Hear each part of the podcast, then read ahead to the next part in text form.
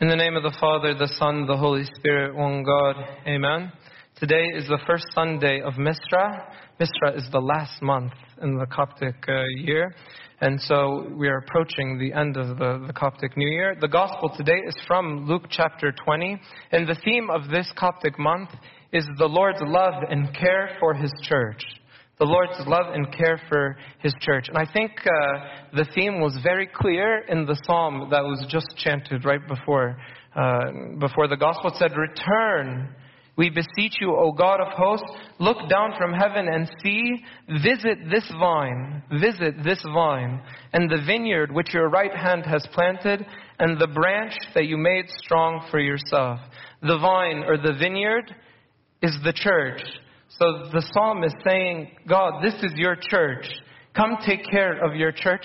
This is the theme of the, of the gospel of, of Misra, of all the gospels of Misra. The gospel of today is called the parable of the wicked uh, vineyard tenants. And this parable actually recounts the history of the Old Testament. In the parable, the vineyard, very quickly, the vineyard represents the vineyard represents Israel. The vine dressers represent the religious leaders, the Jews, who rejected the servants of the vineyard, who are the, the prophets. And then they also rejected the beloved Son, who is the Lord Jesus Christ. So this parable speaks about the condemnation, like the Lord said this parable as he was approaching the cross. And so the Lord said this parable to, to speak of condemnation to those who reject the Messiah. But it also, this, this gospel shows the great love of our Lord Jesus Christ. It shows the immense love of God. And that's what I want to speak about today, is how this gospel shows the immense love of God. Number one, the gospel shows the love of God in the very first verse of the gospel. The first verse of the gospel, it says, A certain man planted a vineyard. And this verse is a reference to God as creator of the world. God as creator of the world. And God's love was first manifested to, to all of us through the creation of the world. Because love is the driving force for creation. Love is the driving force for creation. If you take an artist, it, uh, like a painter, a sculptor, uh, a musician, they create portraits, they create statues, they create songs because they love art. They love art. And the artist puts themselves in their art. The artist expresses themselves through their creation. The artist expresses himself through their creation. Like, for instance, these icons, they have a signature on them. Like Tasoni Sastin, she signed all of them. And similarly, God expresses himself in his creation like babies, how do babies come from? Where do, that's a good question. They come from love. They are born from love and intimacy. All creation comes from love. And this is important because the one who created us loved us. He sustains us by his love, and he's the one that transforms us by his love. Creation and salvation, they go together. Creation and salvation, they go together. And that's why if you read like St. Athanasius, like on the incarnation, when he wants to talk about why the Lord Jesus Christ came and took flesh, he said it starts at to kulukum name today. Huh? It starts at creation. Creation. Look at what St. Athanasius says. He says, We will begin then with the creation of the world and with God its maker. For the first fact you must grasp is this the first fact that you need to know, first thing, is the renewal of creation has been accomplished by the same, same word who made it in the beginning. There is thus no inconsistency between creation and salvation. For the one Father has employed the same agent for both works, affecting the salvation of the world through the same Word who made it at the first. So remember this point because we're going to come back to it at the end. God's love was manifested in his creation of the, the vineyard. Number two, God's love was manifested in leasing this vineyard to the vine dressers. When God created mankind, He gave them authority to rule over the garden of the garden of Eden. He gave man responsibility to care for the creation, the plants and the animals. And if you really think about this, like really think about this, go read Psalm 8 and see what King David says about this. He says, When I consider your heavens, the work of your fingers, like all the creation, he says, What is man that you are mindful of him? And then he says, Wow, you crowned us with glory and honor. You crowned us with glory and honor. He said, All sheep and oxen, even the beasts of the field, the birds of the air, the fish of the sea that pass through the paths of the sea. O Lord, O Lord, how excellent is your name in all the earth. So, what was so excellent is that he gave mankind this responsibility because he loves mankind. And here's another important lesson about love love always has action. Love always has. They mean love always has action. Love and trust, love and responsibility, they're so connected. You can't say, I love you, and then I don't care about you. You can't say that. If you love, then you care. And because love is action, love is responsibility. And God, in His love, He created this vineyard for us. He created a beautiful church for us.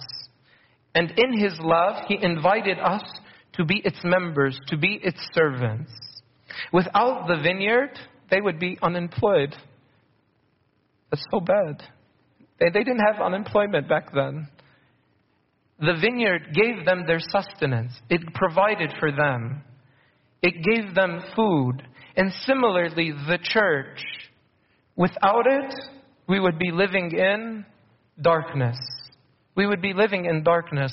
We would have no spiritual food. How was your year of darkness in, in the pandemic? Kulena, we were all in a year of away from the church. It was very difficult, was it not? Just Huh? It was difficult. Being away from the vineyard is tough. What a blessing that God invited us to be in his vineyard. St. Paul, he says this in 1 Corinthians. He said, For we are God's fellow workers. We are God's fellow workers. And take a moment, digest the words of this. God's fellow workers. You are God's fellow workers.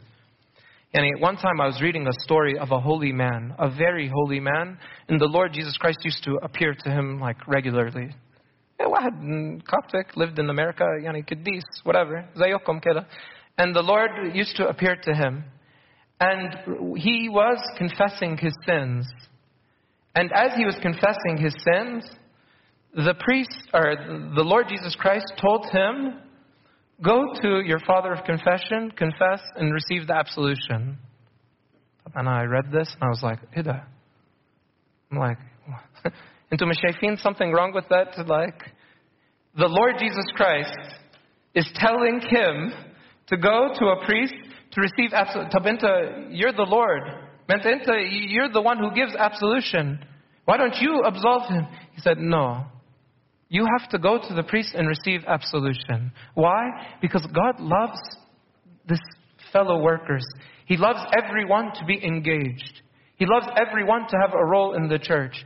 As if he's like, you have a job, you have to do your job. If you without this job, you have no dignity, you have no honor. Again, he crowns us with glory and honor. This is, this is the beauty of being fellow workers. The vine dressers, though, كانوا they didn't appreciate being fellow workers.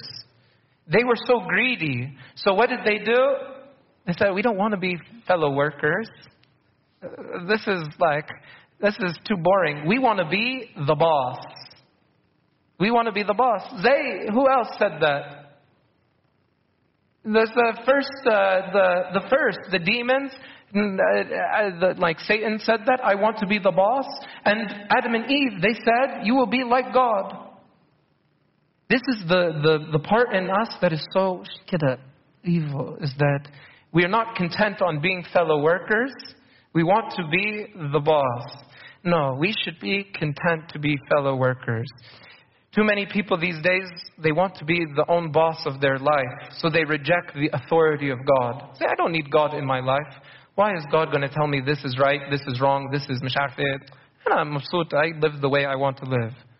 They reject the authority of God, they reject the authority of the Bible and the church. They forget point number one. Point number one is the Lord's creation, into the Lord's creation. Forgive you guys. Another way the Lord loves us is that uh, that is manifest in this parable is you see how God is patient with us. So patient with us. God give us patience. He says in this parable you see how God gives the vine dressers space and time. He gives them space and time. He doesn't like micromanage the vineyard. He gives them the freedom to choose because one of the greatest manifestations of love is free will. Is free will. He doesn't force himself upon us. God never forces himself upon us. In the parable it says that the landowner he went into a far country for a long time. This doesn't mean that God abandoned us. No, it doesn't mean that God abandoned us. In the liturgy, we say, You have not abandoned us to the end, but you always visited us through your holy prophets. God does not abandon us. But maybe we can say it like this that God gives us space. He gives us space. I love what St. Ambrose he said on this verse. He said, Not that the Lord journeys from place to place, seeing that he is ever present in every place. He's omnipresent. He can't just leave you. He's everywhere. But he is more present to those who love him. He is more present to those who love him. While he removes himself from those who do not regard him. So he doesn't abandon us, but he is more present to those who love him. And the Lord gave time and space to these vine dressers to produce fruit. He did not demand the fruit instantly. He did not demand the fruit instantly. Actually, one of the church fathers said that's why he left. He left so he gave them time to see, mm, like a testing period, to see if they were going to, to bear fruit. Because they didn't bear fruit. And, but he gave us this time because God is so loving. You know what's written in the Bible? It says, I have no pleasure in the death of the wicked. God doesn't take pleasure in the death of the wicked, but that the wicked may turn from his wickedness and live.